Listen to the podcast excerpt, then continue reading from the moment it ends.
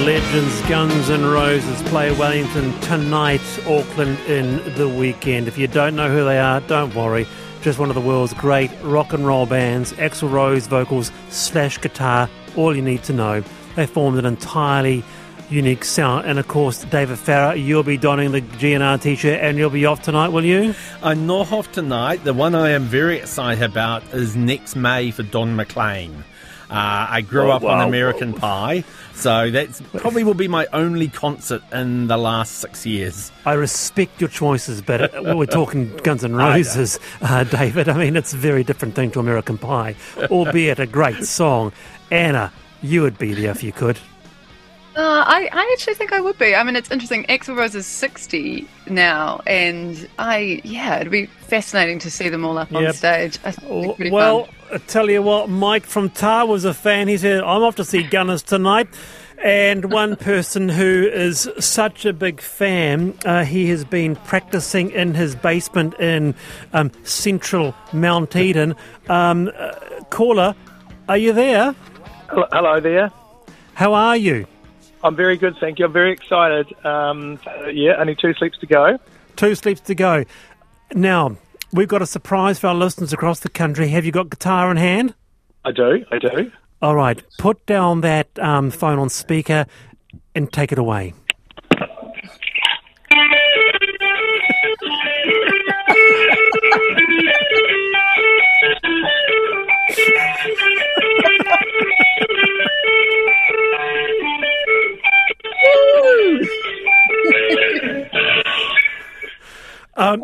Damien, you should see the smile. You should see the smiles in the booth. Our operators are all big smiles. um, I- I'm outing you out now. You're a former co-host of Backbench, Damien Christie. Uh, that's who you are. Uh, kia ora, Damien. Kia ora, Wallace. How you doing? Uh, you know, look, yeah. I was just going to say, so I live about two streets away from Eden Park, and I thought there's a lot of COVID going on at the moment. If I got a and I'm, I'm going to Guns N' Roses on Saturday, and I thought if suddenly you heard that Slash was out, uh, you know, for the for the thing, you know, they're going to need someone to jump in it, and you know, last notice, last last moment's notice, you know. Hey Anna, that's pretty impressive guitar playing, eh? Because I only I only know Damien as a soft rhythm guitarist. Yeah, I, I hear he has a big guitar collection, and um, that was impressive. That was very impressive. I hope you were. I hope you were waving your head around at the same time, there, Damien. David, I- you're I- David, sorry. you're David Farrar. You're a musician. Can you top that? I can't. Damien is a man of many talents. in a way. Uh, good, on, good on you, Damien. Hey, have a great night uh, in the weekend at uh, GNR. Thank you very much, Wallace. Talk to you soon. Bye. Very, very good. Wow, that's pretty impressive, actually. I don't know how we got around, and the, t- the tone was a- absolutely 100% correct. Hmm. I must uh, listen back. By the way, if you are someone who hasn't got time to listen to the panel live, uh, don't forget you can just go to the website rnz.co.nz forward slash the panel. Many people listen to it in their own time, so uh, that's that. David Farrar and Anna Dean joining me this afternoon. Uh, keep the response up regarding our snapshot poll of whether or not you support the three waters or not. Huge response, as you can imagine. 2101. I'll tell you the result at 5 to 5 right here on the panel. A report from the Children's Commission has warned that we could see a rise in preventable disease due to a sudden fall in childhood vaccinations. The Children's Commission and experts in public health are now raising the alarm. The Child Poverty Monitor warned of an urgent need to vaccinate children, so I thought it would be a good time to raise this issue on the panel. With us is Dr. Nikki Turner, the Medical Director of the Immunisation Advisory Centre at Auckland University. Kia ora, Dr. Turner. Kia ora. Just looking at the figures here first up, in the two years 2020 to 2022, the national immunisation rate for two year olds dropped about 10% from 90 to just above 80%. Is that significant? Yes, that's correct. They've dropped 9%, and they were around about 93% to start. 95% is our aim, so this is really significant. And even more significant, if you look at it by groups, our tamariki Māori rates have dropped off by around 18%. And then if you look at kids getting their vaccines on time, um, the drop off's even greater. So it's harder for families to get their children in on time.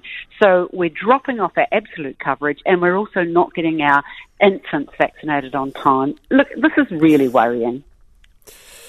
With the focus on COVID 19 and the effort to vaccinate there, Nikki, did we simply lose focus on other diseases?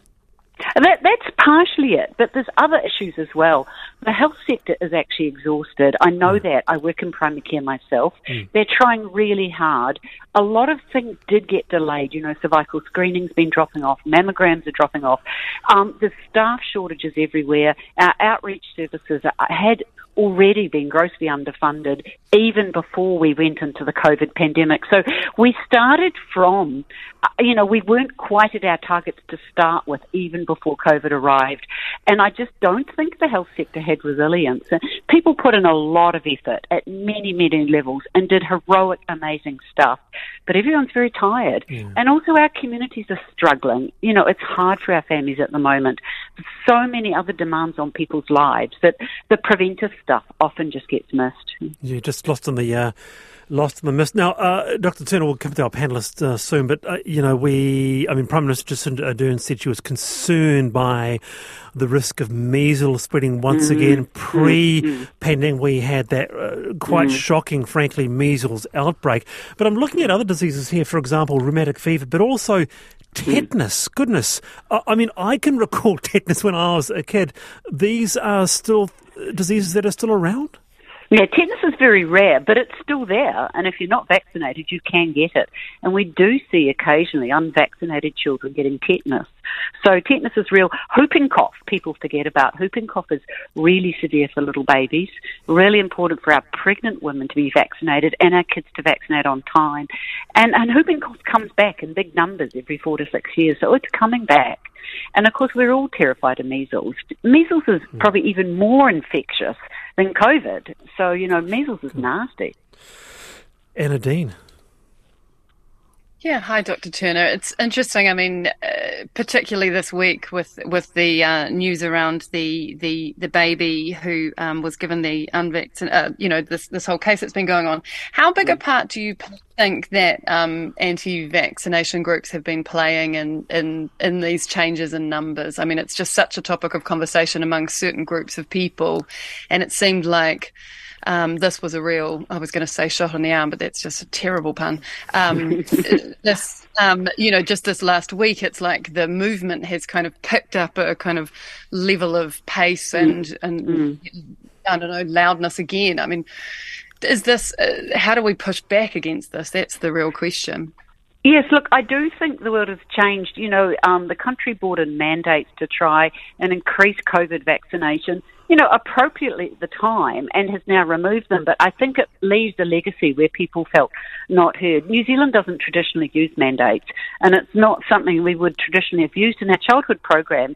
We were getting close to our targets with just really good education, effective services. And then, you know, our services, I think, were really under resourced.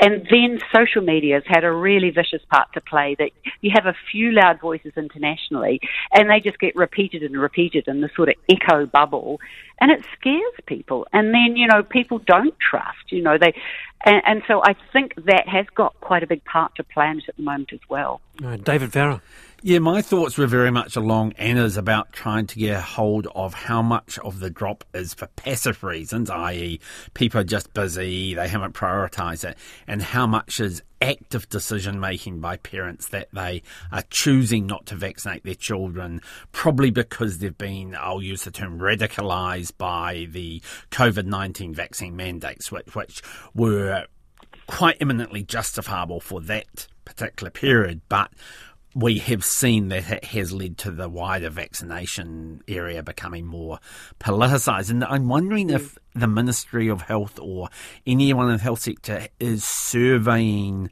parents and families who haven't got their children vaccinated to find out if it's for passive or active reasons, because the passive reasons we can deal with with resourcing. If mm. it's active reasons, there's active resistance, that's going to be a lot harder to mm. work out how we overcome that with time. Nikki? Yeah, Yeah, that's right. So both of these things run together. So our systems need urgent resourcing and our outreach and our support, and particularly our support to Māori and Pacifica communities need a lot more resourcing. So that's a mixture of passive and active. Now, the absolute anti-people, you know, yes, the numbers probably have risen a bit, but I think what we're seeing and what we should be working on more is parents with genuine fears and genuine concerns, not absolute anti-science, not absolute anti the health services, but people who are just anxious and are hearing the noise. And this is the damage of social media, is people hear the noise and feel like maybe there is a problem. So I think that's the group in our community we really need to put a lot of support and work into, is to know that this noise is coming from a few very small sources. They're not coming from reputable science and just restoring communities' faith in that. It's going to take a lot of legwork. Right. Just finally, uh, Nikki, so this afternoon, in terms of this issue, uh, what do we need to know? What do, par- what do parents need to know now? I think this is back to having a trusted healthcare professional that you can talk to and feel safe with. Oh. You know, our healthcare services, our thinking, the planning, the science behind them is not from one individual. It's built up from years and years from international knowledge. You know, talk to your healthcare provider, your general practitioner, your pediatrician, whoever's your healthcare provider, and really hear what is all the data behind this and, and reassure yourself that, you know, this is not just an individual person's opinion, but this is about science. Kia ora, Dr. Turner. Very good to have you on the program. Thank you.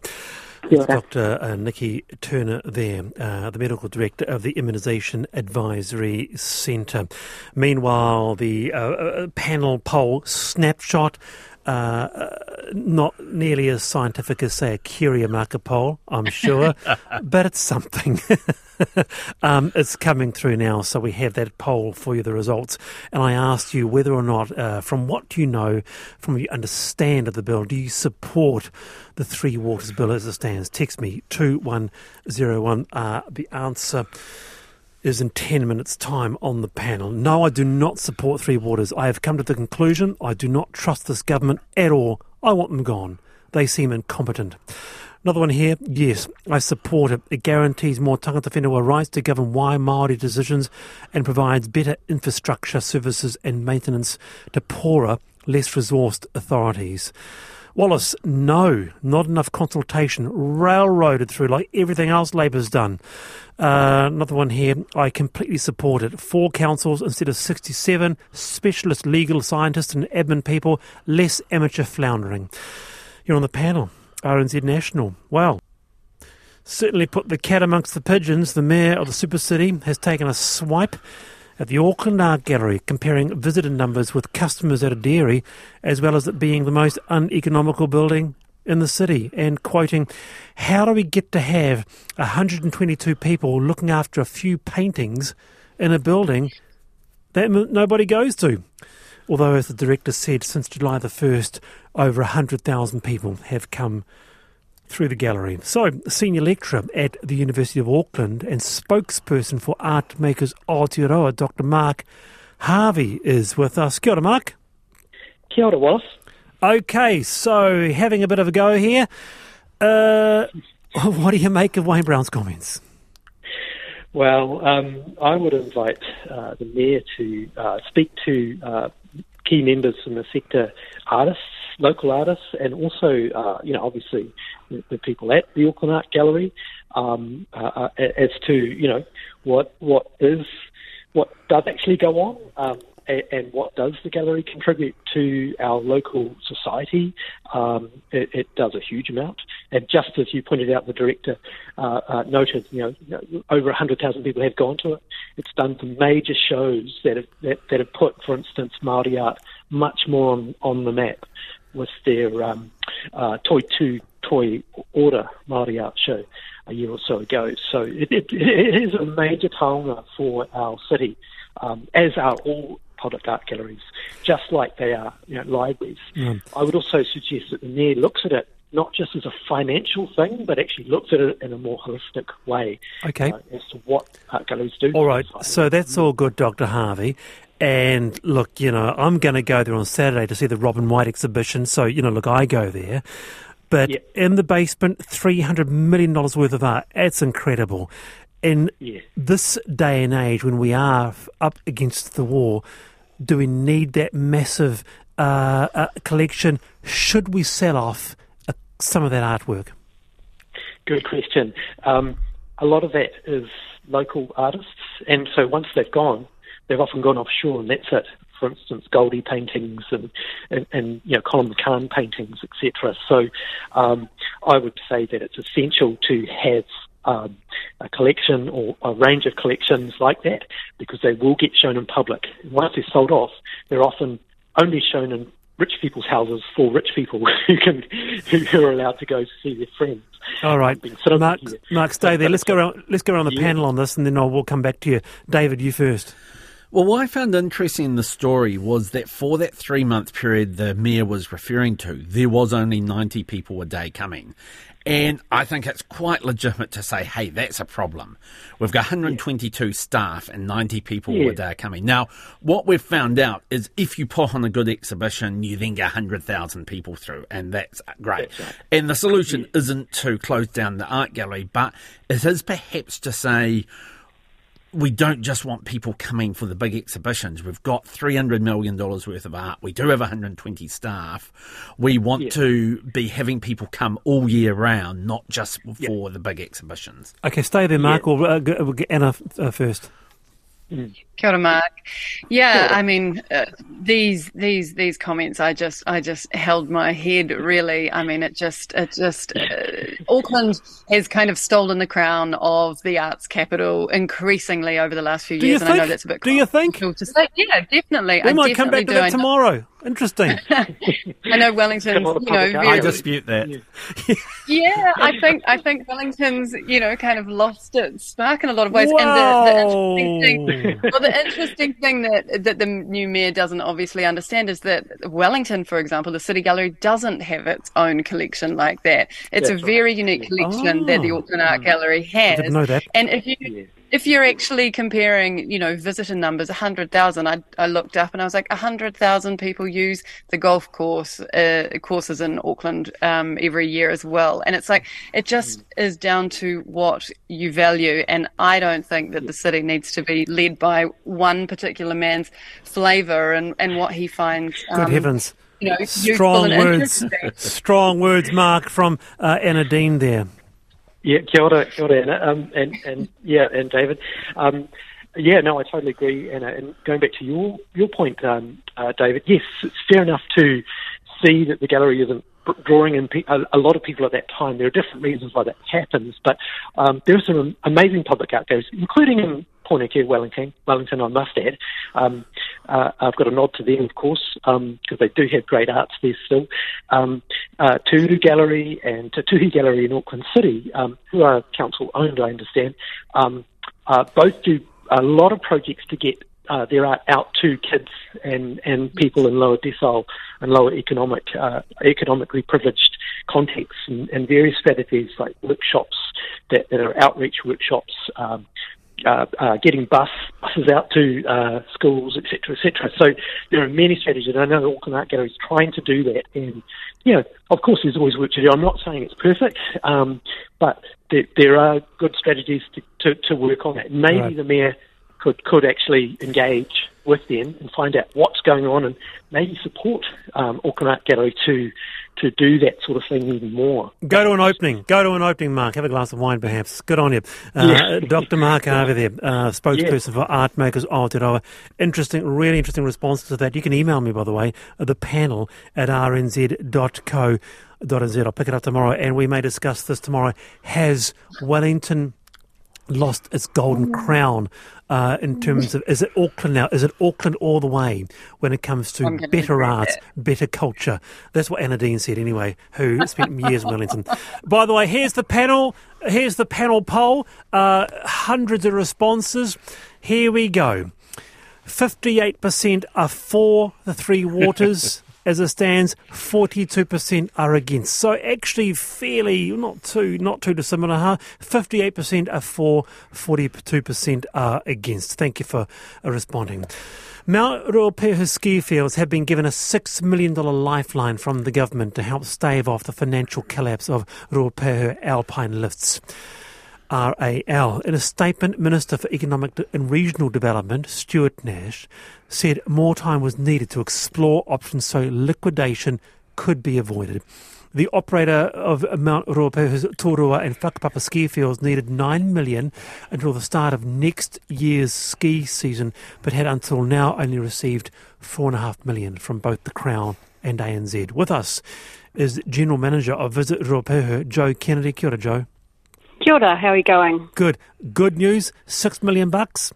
Yeah, great news and a, a big sigh of relief all throughout the region where it gives us a bit more time to actually get some good opportunities over the table. Will this be enough to tide them over?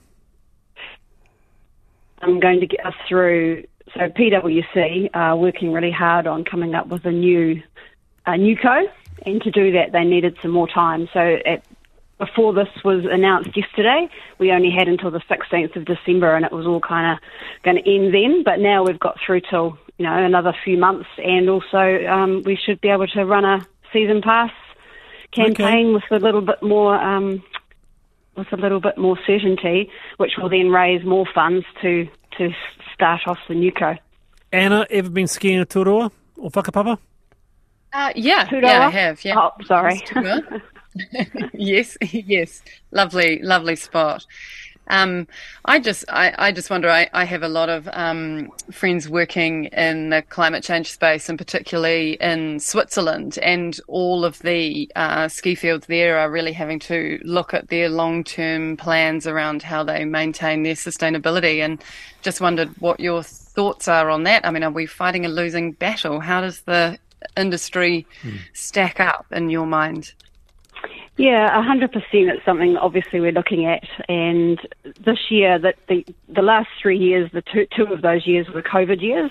This last year yes. just gone was obviously no snow up in our part of the world, but that's all due to um, a La Nina rather than climate change at this point. Obviously, climate change is kind of coming, but in the immediate in the, in the immediate um, vicinity, it's it's going to still be ski in the next kind of 20 years, but we absolutely need a plan for following that. And we do have a bunch of off mountain activities as well that we continue to work on. David. Mountain biking and things.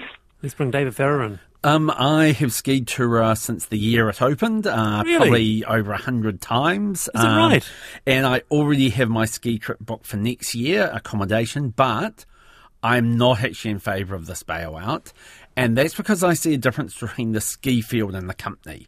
The company has mm. debt. I'm not sure you can save the company. What I think is going to end up happening is the company gets liquidated, but another ski field operator or trust gets set up that will come in, buy the assets for a million dollars or something with no debt, and I'm sure they can actually make a go of it because up until two, three years ago, I had a look through the annual reports. They were profitable. The trouble is they just have too much debt. Um, but I don't think bailing the company out is the answer. People okay. disagree. I think What's your sense on that, a Joe? new owner.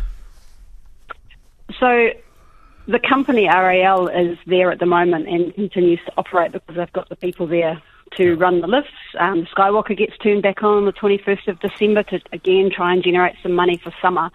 But any any decision about future NUCO, it, it's all being considered and discussed robustly now, and PwC and John Fisk is the man for that. He actually came to Ohakune uh, last week and um, with tourism operators and answered a range of questions. And um, at that point, the December deadline was looming.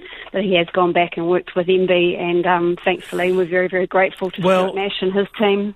Joe, whatever we say, it's a wonderful part of the country. I'm a big fan of Ohakune. Uh, I went there last year, not even to ski, don't like skiing. I just wanted to sort of hang out in the town. How about that? Uh, you know, go for a walk. Love it. Mm. So uh, keep up the good work and thanks for being with us on the panel. Yeah, thanks very much. See you later. Very good. All right, Wellington versus Auckland, the Battle of the Arts Centre tomorrow, Friday. Thank you, Hannah. Uh, and hey, David Farrar, Anna Dean Curie, been wonderful both. Uh, have a great night, whoever is going to the great Guns N' Roses tonight in Wellington. I'm Wallace Chapman back tomorrow, 3.45, Checkpoint is next.